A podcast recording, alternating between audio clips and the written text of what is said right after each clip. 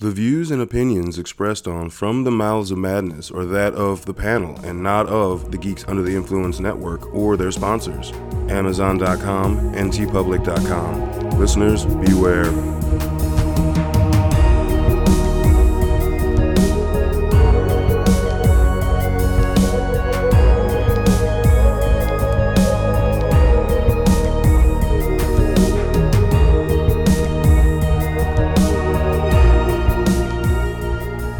Right, coming straight from the mouths of madness. I am one of the hosts, Lowdown. With me, as always, is F you Hunter. What's up, bitches? yeah, bitches, bitches. bitches, yeah, spooky bitches. Yo, we're getting a spooky season. No, again, this oh, spooky season. man. Oh yeah, Sam's gonna be coming out any day, any day now. Just check, making sure you're following the rules. yeah, you know what I'm talking about. And uh, with us tonight, we have a guest who has not been on for a little while, but he was on a few of the early episodes, specifically when it covering Stephen King, because he is the only man I trust outside of myself to talk about Stephen King, and that is Mike Reiser. Hey guys, how's it going?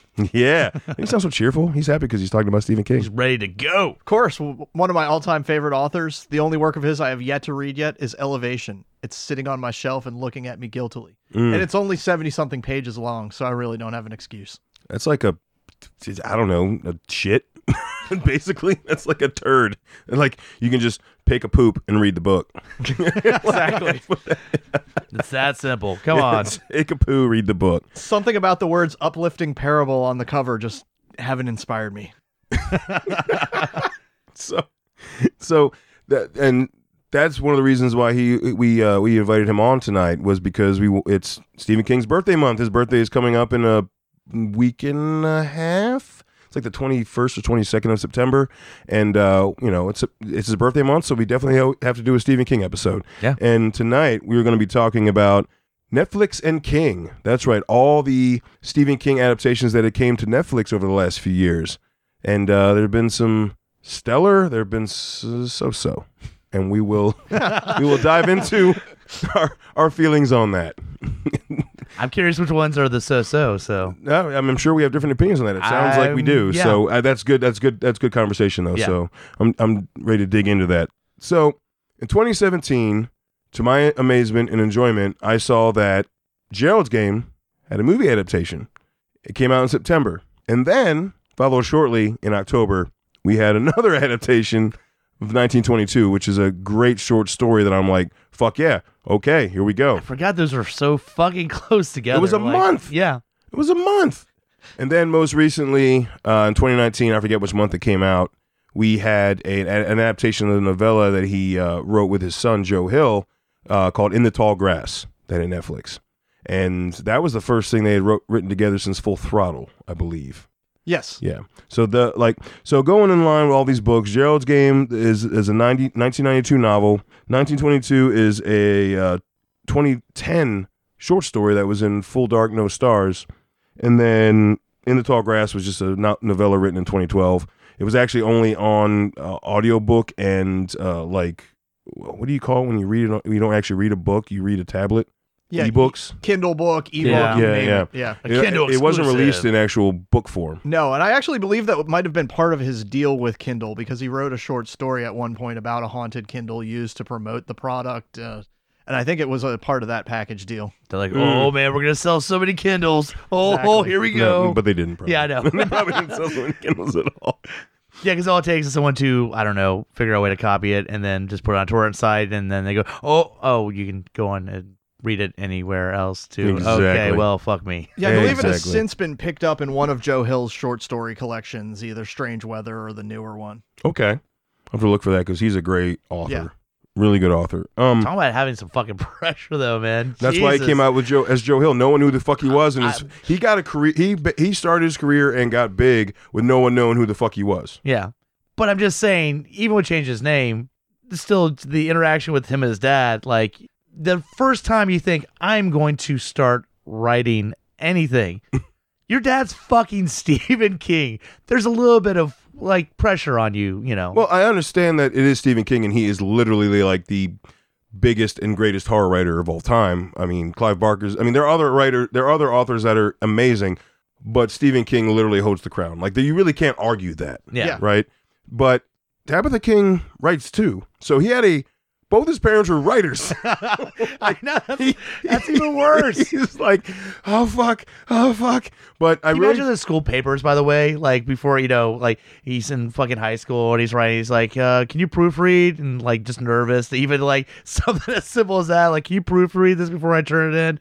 Like just red checks all over the place. Like, You know, it could have been completely opposite too, because I feel like later on, when that was a probably important in Joe Hill's life, not early Joe Hill life, because I'm pretty sure King was drinking a lot and doing a lot of coke, but later on in his life, uh, he it was when that would became uh, prominent. It was probably the chill King that we have now, where it's more just like. I, I've- I could s- I could see him just put waking up, putting on his slippers to go sit back down somewhere and just write. Like that's what I picture Stephen King's day like now. You By know, by the way- partying's gone. You know, no more maximum overdrives. on just a quick side note, I did not even realize this till recently. This documentary that's on Shudder called uh, "In the Search of Darkness," but they got into the Creepshow part, and I had no idea. Maybe y'all knew this already. Yes, but that was Joe I Hill. had no idea that was Joe Hill as the kid in Creepshow that fucking Tom Atkins slaps the shit out of. Yep, that was him. Yeah, that's fucking awesome. Yep, he got to kill his dad with a voodoo doll. Yep. It's awesome. It's So- gotta be weird though, seeing like imagine him on the set and then like he sees his dad and every day his dad's having to be covered in green shit and like you know, like, hey dad, how's it going? Just give me a second, I got more green shit on me. Yeah, yeah. Some space shit. Space shit. No, meteor shit. yeah, meteor shit. So, uh, let- uh, all right, let's dig right in. We can we can continue on with uh, Joe Hill and, and King later. Uh, the first one that came out was Gerald's Game, and at the time, I didn't know who the fuck he was, but it was directed by Mike Flanagan, who we all know and love now for not only The Haunting of Hill House, which, by the way, season two is dropping shortly. oh yeah. The. Haunting of Byron Manor. Did I say it right this time? I fucked up on the Hill House episode. Sure. Yeah, Murphy corrected me. Toot sweet. But- Yeah. and if you mess up, they will let you know again. So, Exactly. Yeah.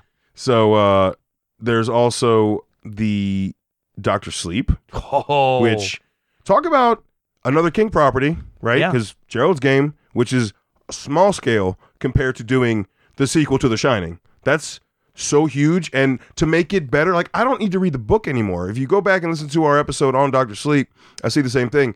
The book was not amazing. I literally can just keep watch the movie and never read the book again, What- and I'm fine with that. What's the trick that like yeah, we brought up in the episode is just how the movie is appealing to the book readers and the non-book readers. So, and that you got to give a director that's able to take that King property and communicate it to both. Yeah. Yeah. he was able to excise a lot of the weirdness and the flaws in Stephen King's work with Doctor Sleep. I would rank that one as a D tier villain with an F tier plot. Uh, there's literally, a, and this is as insensitive as it gets, a plot line at the expense of 9 11 victims in the book. And Mike Flanagan wisely cut that. He wisely cut a lot of the other weirdness that's involved, uh, but still made it managed to make it appeal to absolutely everybody. It's a remarkable trick to be faithful to Stephen King's universe, but also Stanley Kubrick's The Shining. And uh, I didn't think it was actually possible to split a baby and have it live, but he did it. Yeah, Yeah. It, seriously, Seriously. It just merges right together, and you can't even see the seams, man. There's no stitches. Yep. It's almost like when the thing mutates into into something, it just seamlessly kind of just turns into the thing, you know, and then becomes this weird, fucked up hybrid. But uh, yeah, I mean, so it's based off the 1992 novel, which, if any of you listeners have read it, there is dialogue at the beginning when uh, the wife and the husband go to this uh, remote location to try to revive their marriage and try some make sure they're getting a lot of that fuck on because that always helps out a marriage. But husband has a heart attack, passes out actually on her after he handcuffs her to the bed because they're trying to get a little kinky action going on and spice it up a bit. And then yeah, she's left in pretty much the middle of nowhere, handcuffed to a bed with her dead husband. On I don't know, no. So he landed on her, but he did roll off, and that, Yeah. that happened in the movie and in the book. On the floor, dead husband's on the floor, handcuffed to a bed, and then the rest of the book itself is just literally in her brain narration. Now they do do the same thing. I said do do. They do things that, as they do in the movie, give you dialogue, and because they're, they're she's remem- reminiscing on her past, which so it's not like it feels like it's all in her brain, but in, in the book it does still. Even though it is you're introduced to other characters, it still feels like and because you know it, it's her thinking about it. In, know? in the now in the book, does do they have the the manifestation of her husband and herself, or is that how you know the director got away with kind of all that inner dialogue in the book is having her actually talking to character her her made up characters, so there's not her just thinking the dialogue through like most of the movie.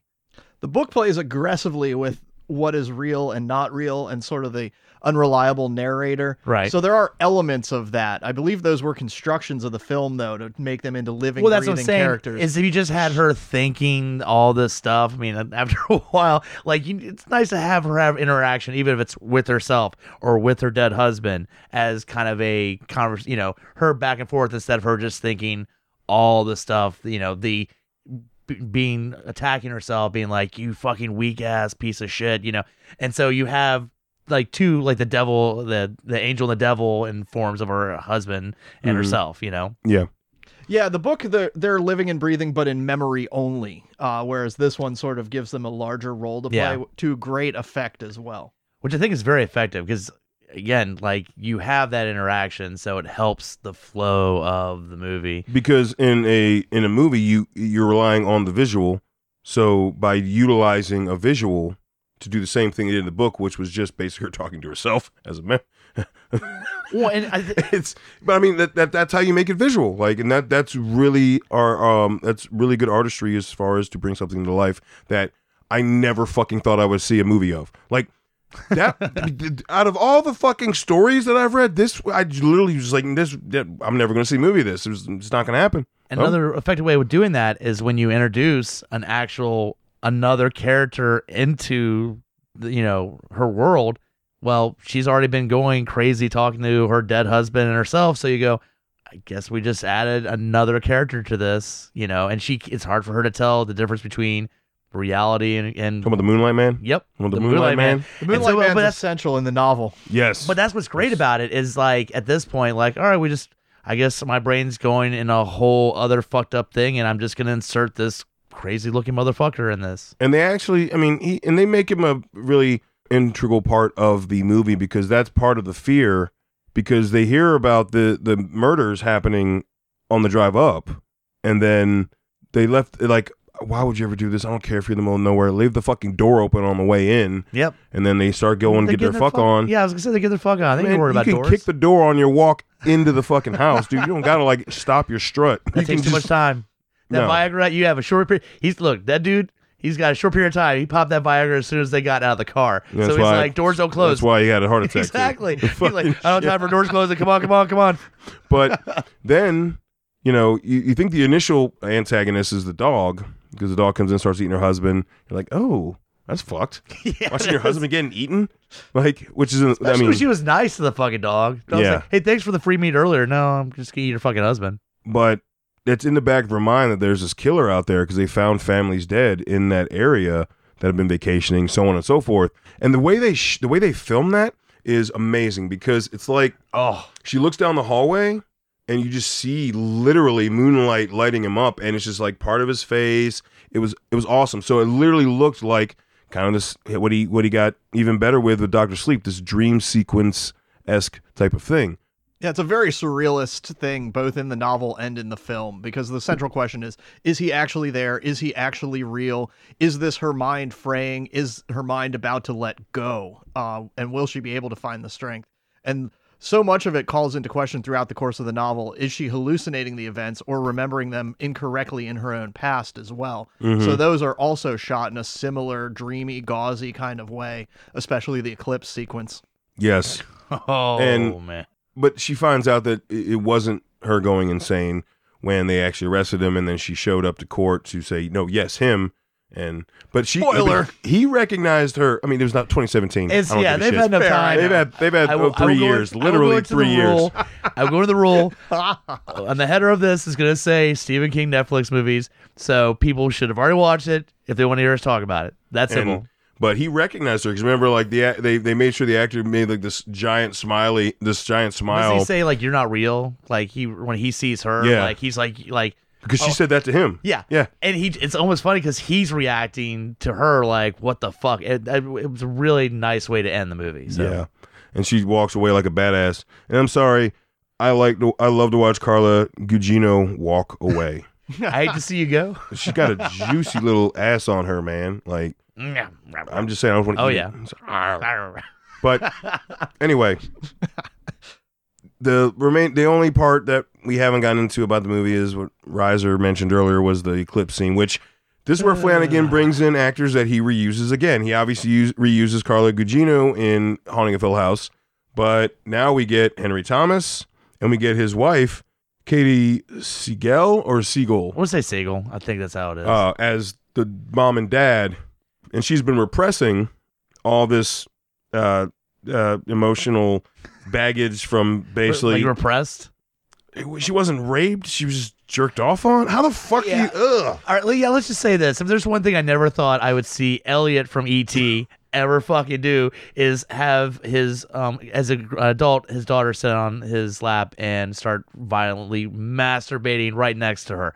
That's something I, I'll be honest, I never thought would ever No. happen. No, You know, phone home or whatever. Like, goddamn. I, I I can agree with that. That's pretty. It's pretty fucking foul. But And I'm glad, honestly. That's I'll, King. He I'll be honest. I'm glad I watched the the haunting of Hill House prior your precursor to watching Gerald's game. But he did this first. I understand. but in my order, I'm glad because watching that show, he's a very like he'll do anything for his kids, and it's you know, and I'm really glad because if I watch Gerald's game and then watch that, I'd be like, I know you do anything, but you know, in the other movie, you were fucking jacking it off right next to your daughter, dude. So So I'm really glad I waited to watch this after watching that. Fair. Yeah. And uh I mean that's I mean that's the gist of it. That's what happened. If you want to see more detail and you you, you you've either seen the movie and you know or you need to go watch it. I enjoy the movie, but I, I, I, I was saying earlier, I just my biggest issue is it's a lot of fucking piling on for one person to have this much shitty fucking luck. It's just like the husband dies, handcuffed. Okay, that sucks. Fucking dog shows up. Oh, that really fucking sucks. All right, we're going multiple days around the woods. That fucking sucks. Fucking crazy ass killer shows up. That fucking sucks. Like it's just a lot for one that just hit one person and just over and over again all this stuff and then just like okay let's go back to your childhood oh dad had you in lab masturbating okay well add to that to this there's just so much really fucked up shit to happen to one character like Well, that's why you want to root for her, and it works I with the larger theme of the Stephen King work, which which is is so much shit to happen to her it, the, it's it's a very early feminist work from King. There's a lot of shit that happens to women out there. She herself became a victim as a child, carried it with her, repressed it and put it away, and then became a victim of her husband as well. He's not a good guy in the book. The movie sort of hints at that. She's still Shows a his anger in the book. yeah Yes. And uh you're right. The, the the king actually an, his initial plan was to have this and Dolores Claiborne tie in together because it puts both women in uh, very fucked up instances where they have to overcome, and both during an eclipse, and you know, well, you know, Yes. and so. But then, as he Dolores Claiborne was written more and more, and it got and when it got released, to be he actually wrote it a little away. I mean, the eclipse happens, and she does still free herself by killing her husband and burying him during the eclipse. Um, spoiler for Dolores Claiborne, I guess. I don't, whatever. Anyway, uh, watch the movie; it's amazing if you don't want to read the book. Uh, but yeah, you're right. He he kind of went through a slew of these uh, predominantly just amazingly strong female characters. Yeah, the, the ultimate coda to this arc that he sort of concluded with was Lisey's Story, in which a woman who has lived her entire life in the shadow of the men around her has to step out and take charge to overcome a situation. And boy, does she ever, uh, essentially drawing on these inner struggles that these other king women had throughout the 90s. Mm-hmm. And we say throughout the 90s because that's, I mean, that's when like uh, it really started moving forward, but it was still like just not a thing. Yeah. You know, it wasn't. So these were very strong female characters coming out in an era where it wasn't the everyday norm that just you know show the to show the strength of women. You know what I mean? Yes. So King did really did, King did proper right there, and um, I personally enjoyed it.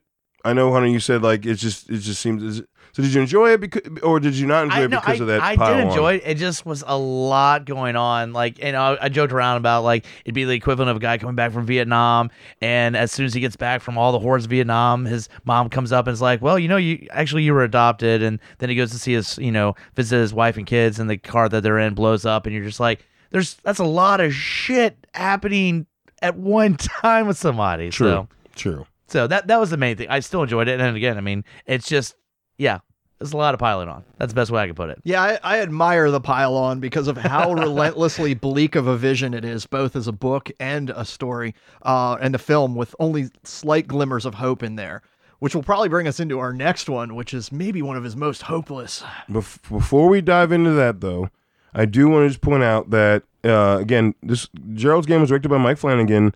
Uh, we said the main character uh, was played by Carla Gugino, who was in Watchmen, Californication, the, the Haunting of Hill House. But then we've got the husband is played by Bruce Greenwood, who, if people don't remember him from Star Trek reboot as Captain Pike. Captain Pike, also in Doctor Sleep as the, the doctor Yeah, who runs the AA. Yeah. And then he was also in Super 8. That's right. He was And he was in that uh fuck that JFK movie that Yeah, I'm drawing a blank on. Yeah. so I just want to point out some of the cast that was like how Flanagan reuses his people, which we brought up on Haunting Hill House. Flanagan, He likes yeah, just he like likes to bring Carpenter, back- just like all the other big directors, will reuse their peeps.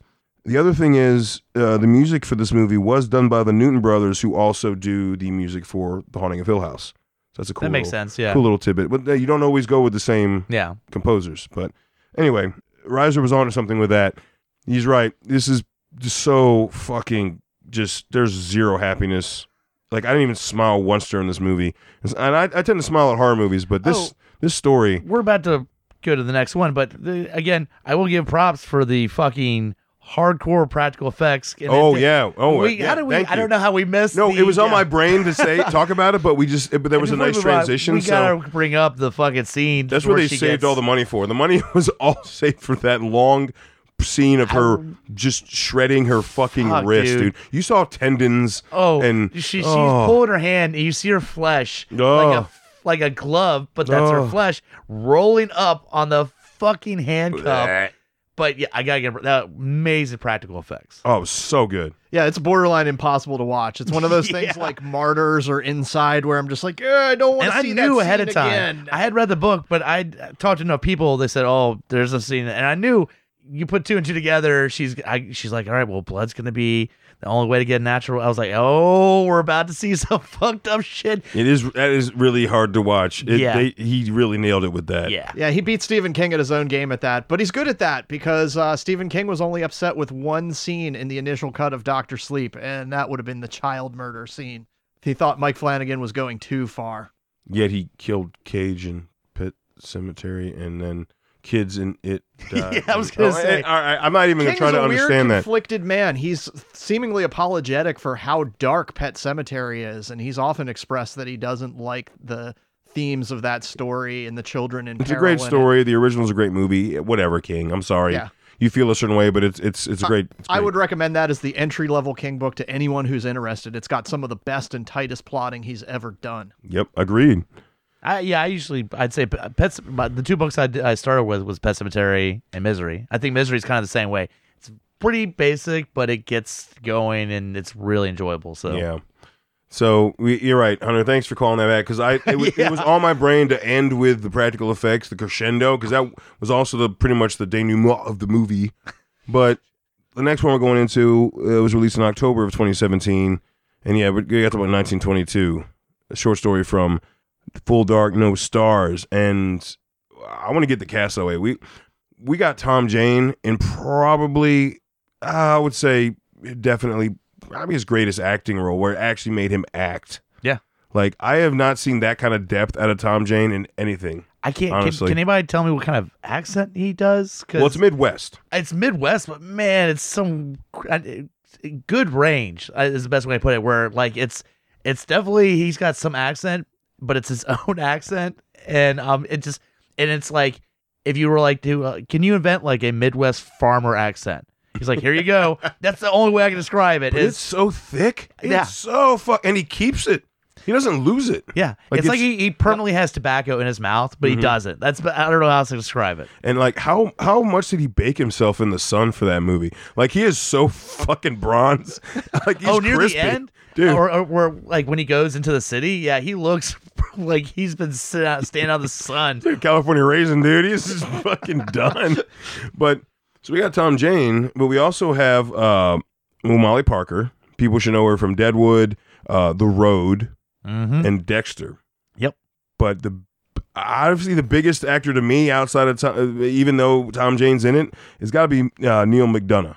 We're talking, you know, Band of Brothers, Justified, fucking Damien Darhk on Arrow, uh, and all that stuff. And he was the neighbor whose the daughter the son ran away with. Yeah, Yeah, he's my favorite of the soldiers in Ravenous. Oh, he is in Ravenous. yeah. Yeah. dude, he's his movie career is like so fucking long. because he's got this weird fucking look, and uh, they utilize that in Justified. I remember that. Oh, He his looks- character is so fucked and justified. Yeah. It's Yes. season three.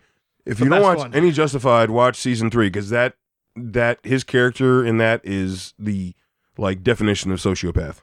Yeah, yeah, Like- yeah, he's fantastic. Three thousand dollars suits and madness beneath it. and like bondage and ass rape. That's pretty much the thing Yeah. he's into too. I don't know. Crystal meth.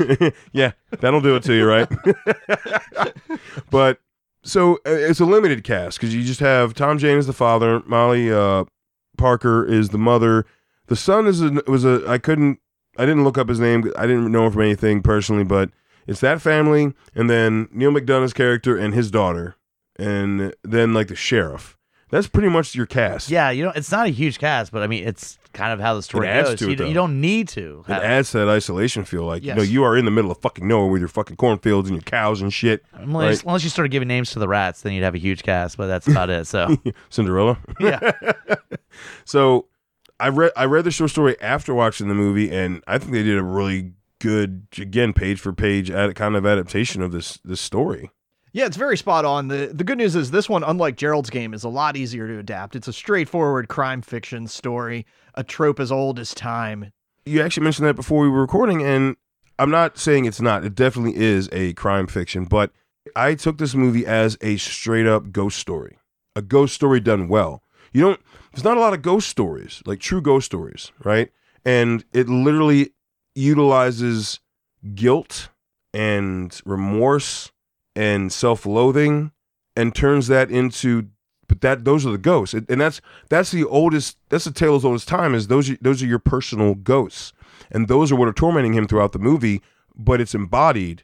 And but like they also show her rotting and like just i mean dude it's done so well so Yeah. for me this is done as a it's more of a ghost story than a crime fiction for me personally I mean, I throw out there is this is King's quick version of Telltale Heart meets Monkey's Paw, like Mm, where Monkey's Paw, yeah. where he's just haunted by this murder throughout the entire throughout the movie. And he gets what he wants. I mean, he he gets he's controls all the land like like hell. He's gonna you know let sell out the shares and of the land and you know get divorced. He gets what he wants, and it literally curses anybody connected to him, including his neighbor. Fuck and his son yeah, Yeah, and Stephen King is not shy about writing about the other writers who have inspired him about his whole life and doing these straight up little tributes to them. He's also done it with H.P. Lovecraft, he's done it with Peter Straub, Clive Barker, and of course, he's a fan of Edgar Allan Poe. yeah. How could you be a horror writer and not be a fan of Edgar Allan Poe? But the, the basic premise of this is that you know you've got Tom Jane who loves his farm. Uh, Molly Parker plays the wife who hates living out there. She wants to move to the city. The son Mean- who she's a mean drunk. yeah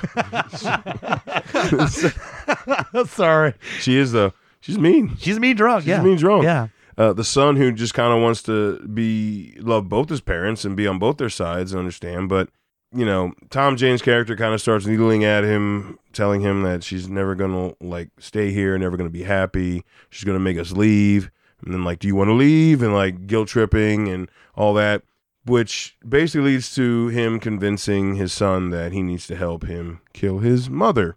So one night they get her really drunk, yep. and she does turn into a fucking cunt. Yeah, oh, she's fucking mean as and yeah, and he's and he's like go after his girlfriend. Like it's almost like one of those things, like you know, like that's his first big thing, and like he target, you know, have her target on that shit, and that's I think the set off point. You know, Yeah, it's a glorious trick that the the film adaptation does well. Is you almost kind of root for the killer for a little Yeah. bit. For a little bit, you do. You do.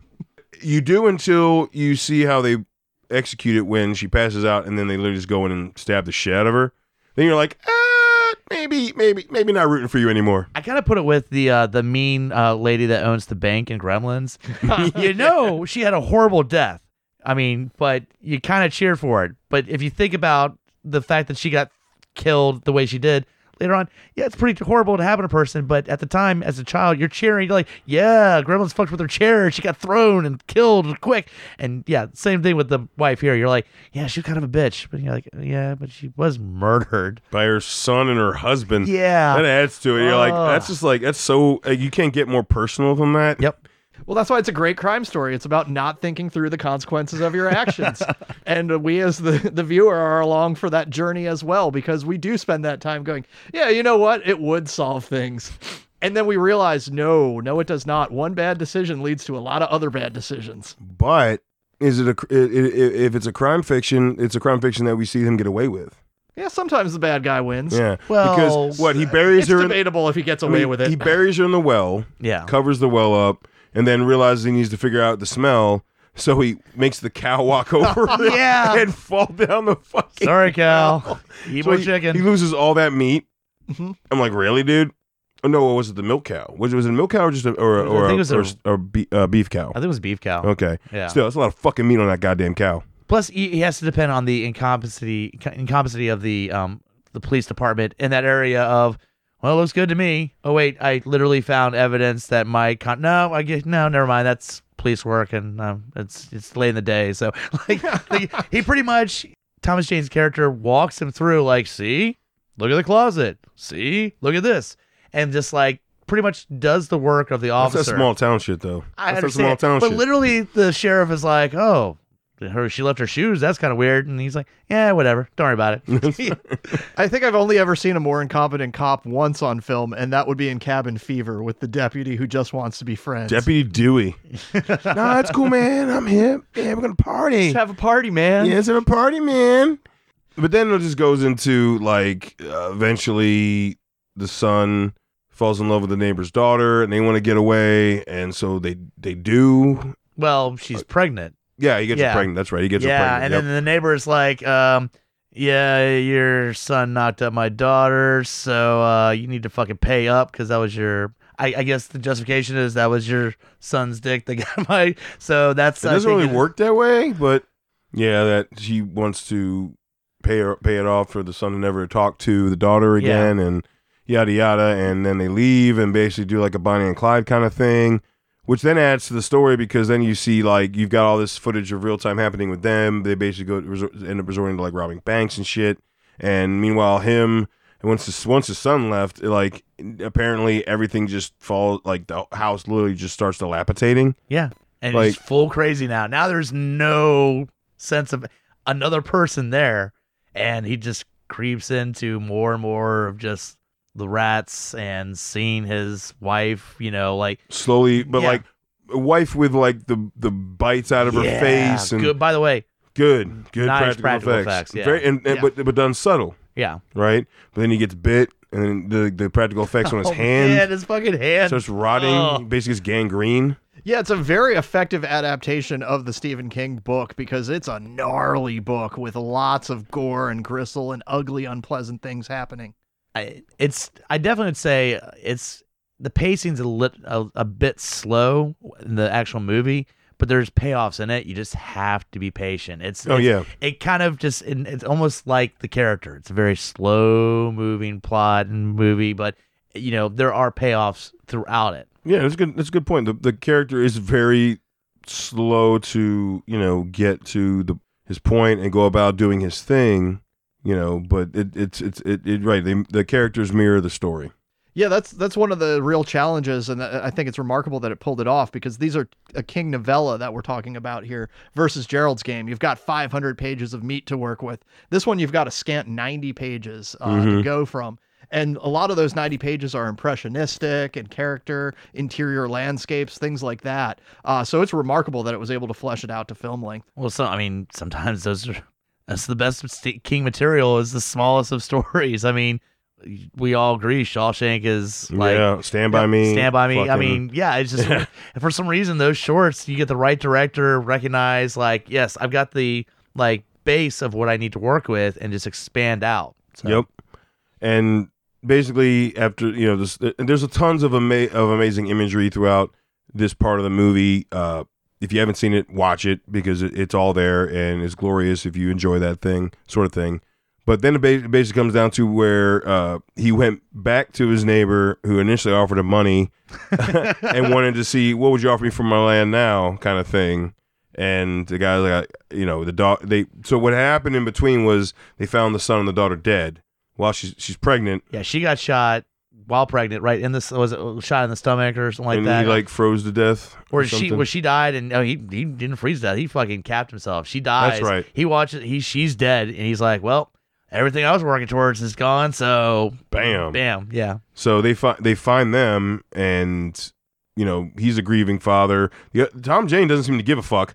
He's already broken at that Yeah, point. And that's the thing. At this true. point, with the rats, the, the his sanity is just barely hanging on. That yeah, that's he's like, what's uh, he goes to neighbor, neighbor's like, shit's fucking terrible, fucking sucks. He's like, join my club, motherfucker. like, No. yeah, I've been doing No, this shit. I'm Neal- right next door, man. Neal, McD- Neal McDonough's character, it wasn't just like shit's terrible. He looked like Bro- he was empty. Oh, was- you mean where he has the, literally the blanket, uh, like just c- cuddled in front? oh like- no, but there was there was like a there's like a there's like an embering inferno yeah. inside him too that he that he portrays very well. Like you know, he looks like he's ready to like murder everybody at the same time. That he, Well, because his wife I mean, doesn't his wife leave him? She leaves him. Yeah. So yeah, he just there's two neighbors. he didn't want his fucking land, and yep. he ends up selling it to the bank for pennies on the dollar, and the whole the, and moves taking a loan out. Yeah. Yeah. and moves to the fucking city, which was started the whole goddamn thing in the first place. nah. Yeah, we can run all day, but sometimes end up in the exact same place that we would have been in otherwise. And then you realize, which I mean, they, they they they do show it to you early in the movie, like at the very beginning, but you forget as you're watching this fucking travesty like of a human life, um, that he has been writing all this down. So you know you're in you're in the present, and he's just telling you the story of the past that led him to this, uh, with his hand missing because he had to get it cut off because the rat bite, and but the whole but you see like there have been like rats eating through the walls. Oh yeah, you see him popping. There's like a hole in the room he's in, and then Yeah. Rats comes out. It's like, hey, what's up, motherfucker? But then when he's done with the- writing everything, he stands he stands up and it's actually the ghosts of his family, and then it ends. yeah. It's like, oh, that was such a creepy fucking shot, dude. Now I did Yeah. read something because I, I hadn't read the the the story, but um, apparently that wasn't included in the movie. Is that the autopsy on him? Is that he had all these bite marks, self inflicted bite marks on him, which is kind of fucking awesome. And I kind of Yeah. wish they had included that. Just a That'd little hard more- to do though. Well, no, no, not even show it, but just like a new, like a, have art, a newspaper article up, you know, like man found dead, you know, and have something like that. Like I kind of wish they had thrown that in there because I had to find that out just from doing some research on it after I watched the movie. That little bit could have been kind of badass just to kind I of throw in there. Okay. Yeah. So that leads to the last one, the newest one. Talking about 2019's In the Tall Grass. And so, novella written in 2012 with Stephen King and his son, Joe Hill. And no, I mean, I don't hate it.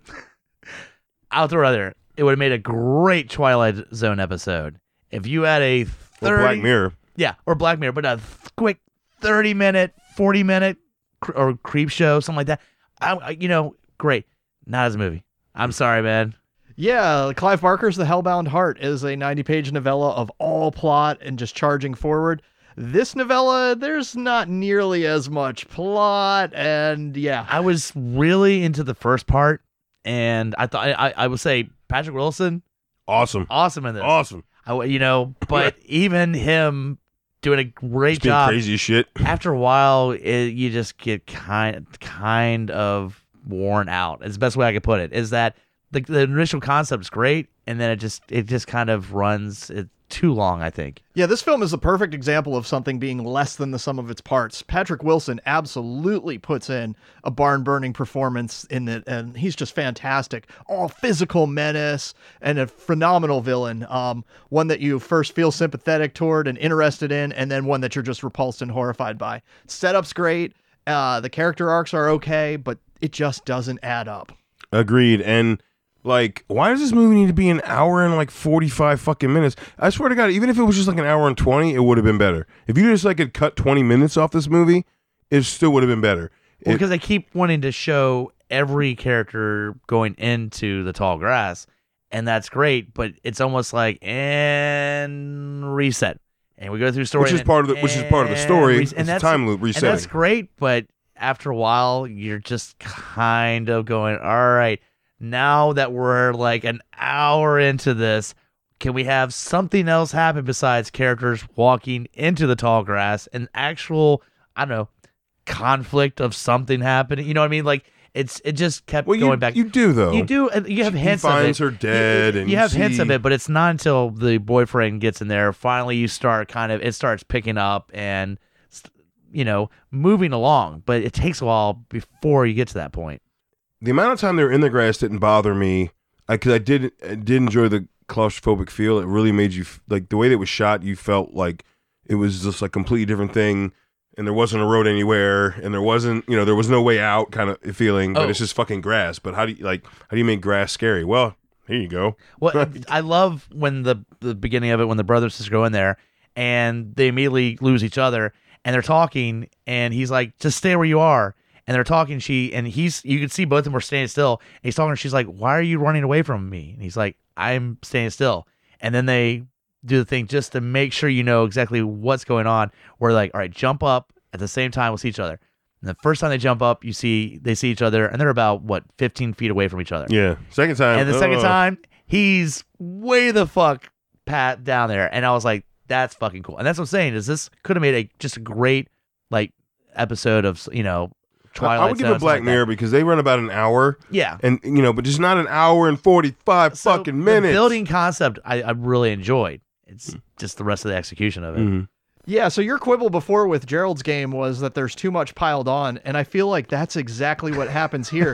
In a frantic attempt to pad it out, we've got a good setup. There's some people lost in some grass, and it's doing some real menacing, mysterious things to them. Okay, now there's a rock that can shift time and space and corrupt your personality. With people okay, roots. now there's buildings popping in and out of it. Okay, now there's an incest plot line, and like Oh yeah, it's Oh. just too Yeah. much. Uh, And then, Oh. of course, there's grass people in there as well. Like there's like people as roots under the rock. Yeah. and, like that was The plants can infect you, Feeding there's- your own baby to your to Oh, oh then, yeah. then there's when what's her face die, like literally falls down, like the grass just goes up her vajayjay and like en- encul- engulfs Yeah, her baby. But I'm talking There was about that thing, when too? Yeah. Literally, Patrick Wilson is like, you need to have a little grub grub, and he's feeding her, and he's telling her, "Oh, it's just it's grass. You know, everybody eats grass. It's fine." And then she starts to come to and realizes eats her baby. "Mm, this is not grass. Yeah, that, Feeds that you your definitely, baby. Definitely kind of threw me off a little up. bit. Like, all right, So it, like so it's got some really cool beats. Like I mean,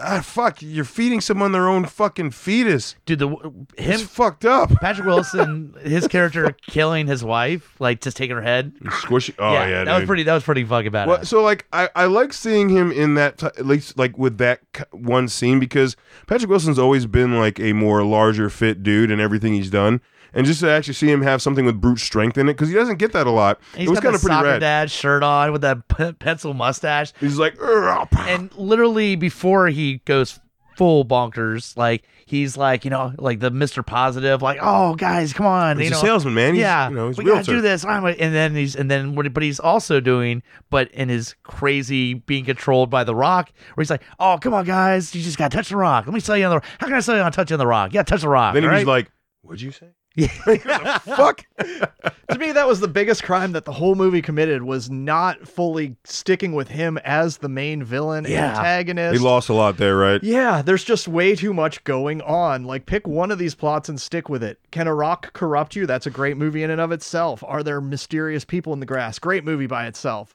Patrick Wilson, just point the camera at him and let it rip. yeah.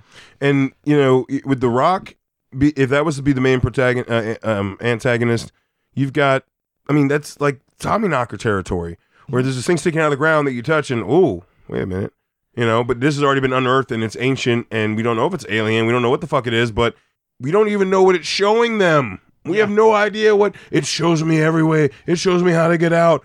What is what what is it showing you? We don't know. We don't get a like a, even a dip into what the fuck he's talking about. And I'll I'll be honest, the way they set up where the brother's a fucking piece of shit who like Wants to fuck his sister? That's yeah, disgusting. and toss you know toss the boyfriend off the building or doesn't help him out. oh yeah, fuck him. Yeah, That but then but then later on, like the happy ending is is the sister and the brother, you know, uh, don't go in. So they're the. I'm like, yeah, but he's a fucking asshole. At this point, I can't cheer for the brother because I remember And the good dude dies Yeah, in the dude fucking sacrificed. So the shitty ass, weird, touchy feely brother, fucking, you know, gets away in the end while the boyfriend sacrifices himself. I'm like, uh, that kind of sucks. So the only other actor besides Patrick Wilson that they that, that uh, is of note, at least to me, in in the tall grass is I hope I pronounce her name right. The sister. It's La- Laysla de Olivier uh, Oliviera Olivier Oliviera. Sure, I, I I'm sorry. I always butcher people's just names. Just do her initials. but she um I, I recognized when I watched it because she was in uh Locke and Key. Okay. She was the one that she was the one that came out of the well. Same actress. So that was a Joe Hill property. So that was Yes. kind of cool that there's a tie in there, you know. I will say with this movie, the music was written by Mark Korven, who has ties to Robert Eggers because he did the music for The Witch and for The Lighthouse. Oh, excellent. All right. So that was cool. cool. And I forgot to mention 1922. Guess who did the music for that? Who was that? Mike Patton. really? No shit. Mike Patton did the music for 1922. You know what other movie he did the music for? Crank Two. Not the same level of awesome. I know, but I but I'm just saying like how random. Is Crank Two, two- 1922. I like, bet if we go through his career, he's done a lot of scores that we just don't know because he's a musical. Like, Mike Patton's one of the musical geniuses of our time, right? I mean, he Yeah. really is. But I remember reading, I'm like, oh, because I remember really digging the music because I always pay attention to the scores because that adds the whole that sets the whole tone for me with a lot of movies. And the fact that Mike, Pat, Mike Patton wrote that, I'm like, oh, that's cool. Yeah. For those who don't know, Mike Patton is a you're young, b Faith No More. it feels weird to have to explain who Ma- Mike Patton is. Hey, we're but like we're like know, three generations away from when he was when he was in Faith No More, and he I- does have a solo career. He was also in Mr. Bungle, which that's even a deeper cut. yeah. But- Look, if they don't know Faith No More, there ain't any fucking way they're gonna know who Mr. Bungle is. All right. No. yeah. So, in the tall grass was good. I do agree with the length. Like, it could have been. Be- it could have could've been, been better, with just twenty minutes and an hour and twenty. Like I said, twenty minutes cut away, but it would have been superb if it was like an hour long episode of something. Yeah, it's the classic problem Stephen King always has. Badly needs an editor. And his son just doesn't want to tell him what to do. I guess. Yeah, something to to d- direct the mayhem. Mm, uh. I think it's just the the concept is good. It just doesn't know what to do. It's just like, all right, we got cool concept and um uh crazy rock. I don't know. You know what I mean? Like Crazy like, rock. uh, put a crazy rock in there. I don't know. Crazy rock. It's one of those kinds of movies that makes me feel deeply uncomfortable because there's so much talent on display. The visual effects work is wonderful. The photography is great. The cast fully commits to absolutely everything. There isn't a weak technical thing that I can point to in the execution of the movie. It's just the source material ain't good. I will Yeah. say this. Um and he, he Patrick Wilson's character just starts singing the lyrics to Midnight Special. The Try- whole time, yeah. Try watching that movie and then literally as soon as it goes to credits, what do they play? Creedence Midnight Special.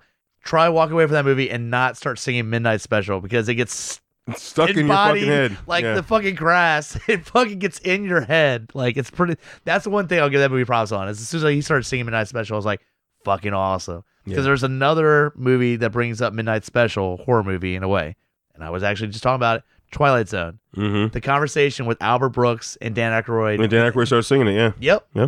So Yeah. kind of cool. yeah. It's, it's such a great song. And again, if you're too young to know, just go just YouTube it. I was just gonna say, YouTube it. Or it's great. We're we're digging in. We're Yeah. digging in some territory. And we're not even that Google- old. Well, Google Faith No More. goes Creedence F.U. Hunter. Clearwater. low down riser as far as age range goes. Yeah, and as the youngest representative, uh, the kids have played a video game or two. Credences isn't all of that. They show Yeah. up in Grand Theft Auto, Mafia. It's Do great. they Clearwater really? They've revival, it at some point. Yeah. I mean, fuck, they're in the Water Boy. They play Green River. Yeah. God Yeah. damn it. Like, I mean, it's, it's Creedence Clearwater revival. They're they're they're awesome. Fucking Fortunate Son. Right? Yeah. Oh. Everybody has seen fucking Forrest Gump. or Apocalypse Now. Right. But I'm saying uh, Forrest Gump, literally the scene when he goes to Vietnam, that song that you hear as he goes to Vietnam, that's Fortunate Son. That there song go. has been used for so many Vietnam scenes. It's ridiculous. exactly. yeah, I think it even shows up in the Call of Duty games at some point. It has to. Yeah. and, and it should. It's. I mean, yes. A- anyway, so that is going to wrap it up for our Netflix and King. But you know, as always, we have another segment. But before we get to that, we want to just take a little shout out to our sponsors. We want to talk about Amazon.com, our OG. Go to, go to GUIPodcast.com, click the links uh, button, and then click through Am- click on Amazon.com. It'll take you to the Amazon website just through our link. And when you purchase everything, anything like normal, we just get a little kickback. Yep. So it, You when, start if you, if you do it once, you bookmark it, then you just go to your bookmark, and there you go. Start looking on Amazon for, I mean, Halloween decorations, Halloween Christmas. decorations. Christmas is around the corner. I mean, costumes. I mean, yeah, costumes, bunch of shit. happening with Halloween, but you still have a kick ass costume, all right? Exactly. Yeah. And then uh, I also want to bring up TeePublic. That's where all our merch is through. The again, geopodcast.com. Go to links. Click on the TeePublic link. Takes you right to our merch page. We've got like 34, 35 designs. Plus, we've got some OG Halloween ones that we put out our first year on TeePublic that we Damn. bring back. Yep. Uh, so that's the they're they're like our signature Halloween designs that we p- pull back up just for the just for the you know month of basically of October. Uh, and uh, make sure so make sure you're checking that out. And uh, I was gonna say our our new logo that we have has yeah all the the weapons of madness. Yep. weapons of madness. Yes, yes. We had a local uh, tattoo artist during all this COVID shit. Uh, we we were like, hey, you want to draw something for us? We give you some cash, and he drew something badass, and we gave him some cash. So definitely check out that design. All right, now that that's out of the way, it is time for Stump the host. All right, so Stump the Host is where we ask the guest to bring six trivia questions and a couple extra in case we need some tiebreakers. And basically, he gets to just quiz Hunter and I on our uh, whether or not we deserve to even host this Yeah. fucking shit show. And then We're you know, fired. You know, right now Hunter's leading by one. one. Yes. Yes, you are Ooh, neck and neck. neck and neck. So, as the guest, you get to decide who goes first. Sweet. I'll throw it out to you. Sweet. I'll give you the chance to come from behind on this one. Uh, And you don't have to make a joke about that. cool. It writes itself. it does. It's, I mean, that's just it's too easy. okay, so uh, which Oscar winner quipped of his role in Jaws 4 The Revenge? I have never seen the movie, but I have seen the house that it built, and the house it built is incredible.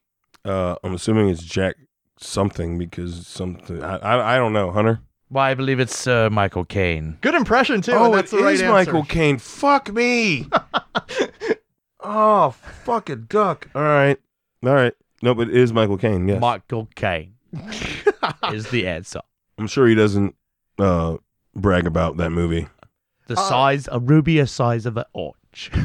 I, I admire his honesty of just doing it for the paycheck. oh yeah, no, True. it's, and if you've you've never seen Jaws four, No, I have seen it once. oh god, yeah. 'cause I'm that's- sorry, my condolences. It's. Uh, f- I thought it's- three was bad. Yo, no, yeah, God. no, yeah, yeah, Yeah, three looks like Four- the Citizen Kane of shark movies. yeah. No, compared to that. no. Four said when you say With the three's CGI bad, shark 3D. when you say three's bad, four's like hold my beer because you literally have a shark that follows people down from New England to the Caribbean. Yes. Like literally, like the shark follows them. Like that Somehow. makes no sense. Yeah, Somehow. no sense. Yeah, they're remarkable creatures that can breach the water by about five or six feet to catch a seal and that's jumping. Uh, this shark can jump and get a helicopter. Oh, by the way, the dude that defeated the sharks in the first two movies Mm-hmm. dies off screen by the fourth one because he was so scared of sharks that he died of a heart attack, according to Jaws 4.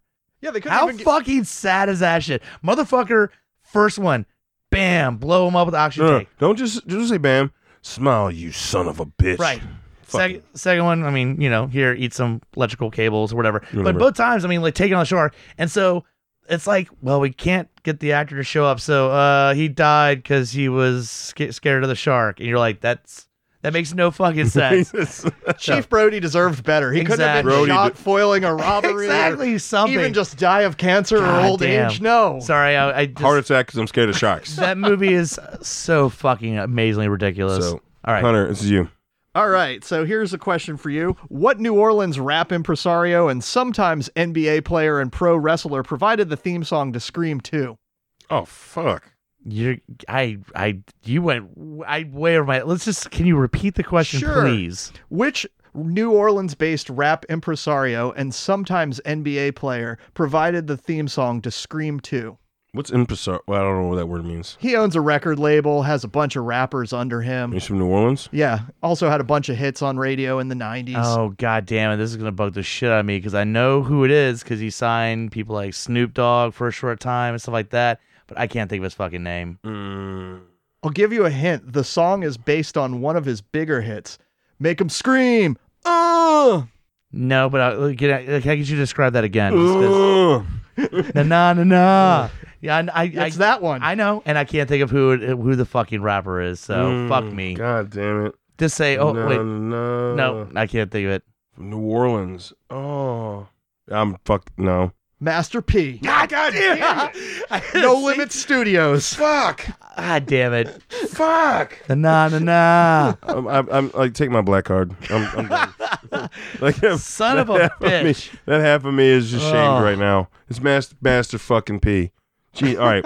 So All right. one nothing. Second round. So, next question goes to you. Paul Schneider investigated Candle Cove on Channel Zero after leaving Pawnee, Indiana, and what sitcom behind? Candle Cove. That okay? So that's the sci-fi show. That was season one or two, right? Yep, first season of it. First season with the tooth guy. Oh, he left a. Read that last part again. Which sitcom and Pawnee, Indiana did he leave behind? Pawnee, Indiana. I'm, I'm drawing a blank here on that. I, I know the season. I'm just like, but I watched that like You were just naming the show, right? Yeah, just the show. Okay. Oh, Roseanne. I believe it's a uh, little Parks and Rec. That would be right. Ah, Mark Brandanowitz. Yep. two zero. I think you're gonna get two two two out of me. All right, I got one for you here. All right. David Cronenberg used a number of non traditional leading ladies in the 70s and 80s horror films he did. Name one of them. And by that I mean porn stars, Playboy models, rock musicians. I mean, Debbie Harry. Does There that you count? All right. Because I was like, all I could think of for a minute was Geena Davis. I was like, I don't think Geena Davis was in any porns. She wasn't that we know of. Yep, she wasn't. All right. All right. Um, and I got one for you now. Uh, Lacey Chabert has become a staple of Hallmark Christmas movies, ringing in the holidays with millions of women. But back in 2006, she was running for her life in what holiday horror movie? Uh, what? Lacey Chabert is Mhm. now a star of the Hallmark holiday film series. But back in the day, she was in a holiday horror movie as the star. What was that holiday horror movie from Re- 2006? remake of Black Christmas. yes. Okay. Damn it. Well done. All right, I got one for you. The Balkans have produced exactly which one horror movie which made it to the West, and it's quite notorious. What is it? Oh, Siberia. Oh, goddamn. Um, fuck me. I I'm drawing a blank on it. The yeah, I can't think of it. It's the Balkans. Yes. It's the one that it's that you you can't really see in this country, uh, from what I understand. But I can't think of the name of it, and I'm probably giving you hints right now. oh, uh, oh, oh, motherfuck me! I've seen it. The real version.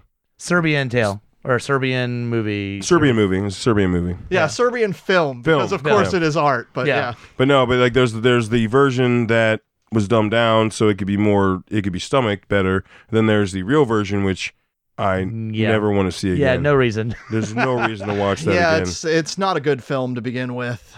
Watch it once and then Yeah, it's or don't even watch it because it's Don't really it. not good. Yeah, Yeah, it's not it's not art. No. it's not like no the uh what was it uh what Willem Dafoe was it the Antichrist?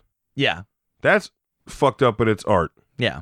This is not art. No. That that, that movie's Pure not art. exploitation and pulp and not well executed. And it'd be fine if they called that. Don't Yeah. be all hoity toity with your shit, okay? You're not fucking above being a B movie. So does that count for? I mean, I don't know how that. Well, you works. already won anyway. Yeah, you had, know. you had three. So Oh, did I? Yeah. All right. Well, I- congratulations. Mm-hmm. Is there any tiebreakers? Oh, just to shoot the shit. There's no. Oh, I Sure, mean, I can throw out the other ones I had. Which extreme horror film director makes a cameo in Eli Roth's Hostel? Oh, Takashi Miike. Yes. Yeah. Damn. Yo, he's the he's the Asi- he's the one Asian dude outside that Yeah. talks with the glasses. Yeah. And then the final one I had was which Wes Craven film is based on an Ingmar Bergman film, which itself is based on a Scandinavian ballad? The shit. What, hint on that one. I just want to know. Um. Yeah, I, I'm cursed. No, it's Last House on the Left.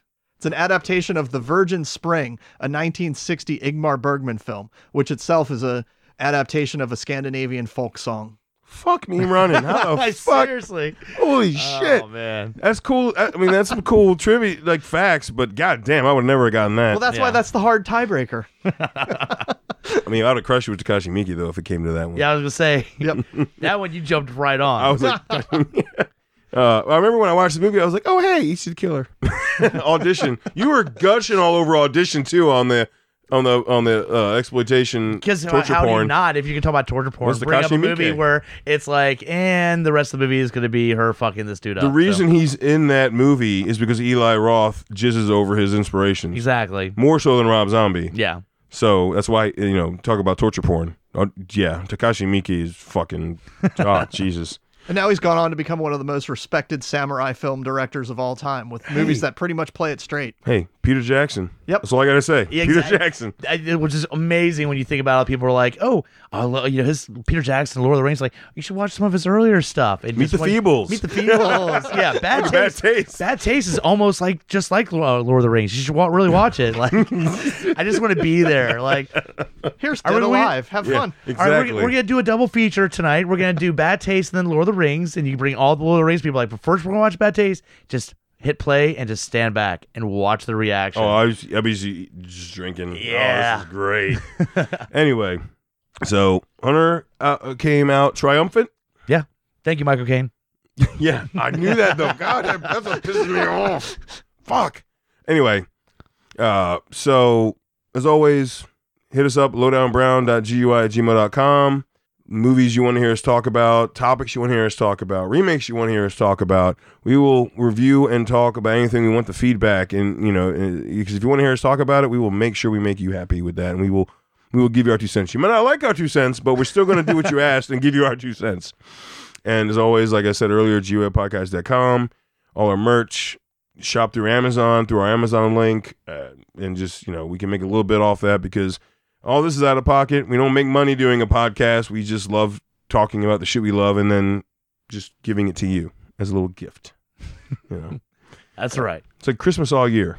There you go. so until we talk to you again, stay safe.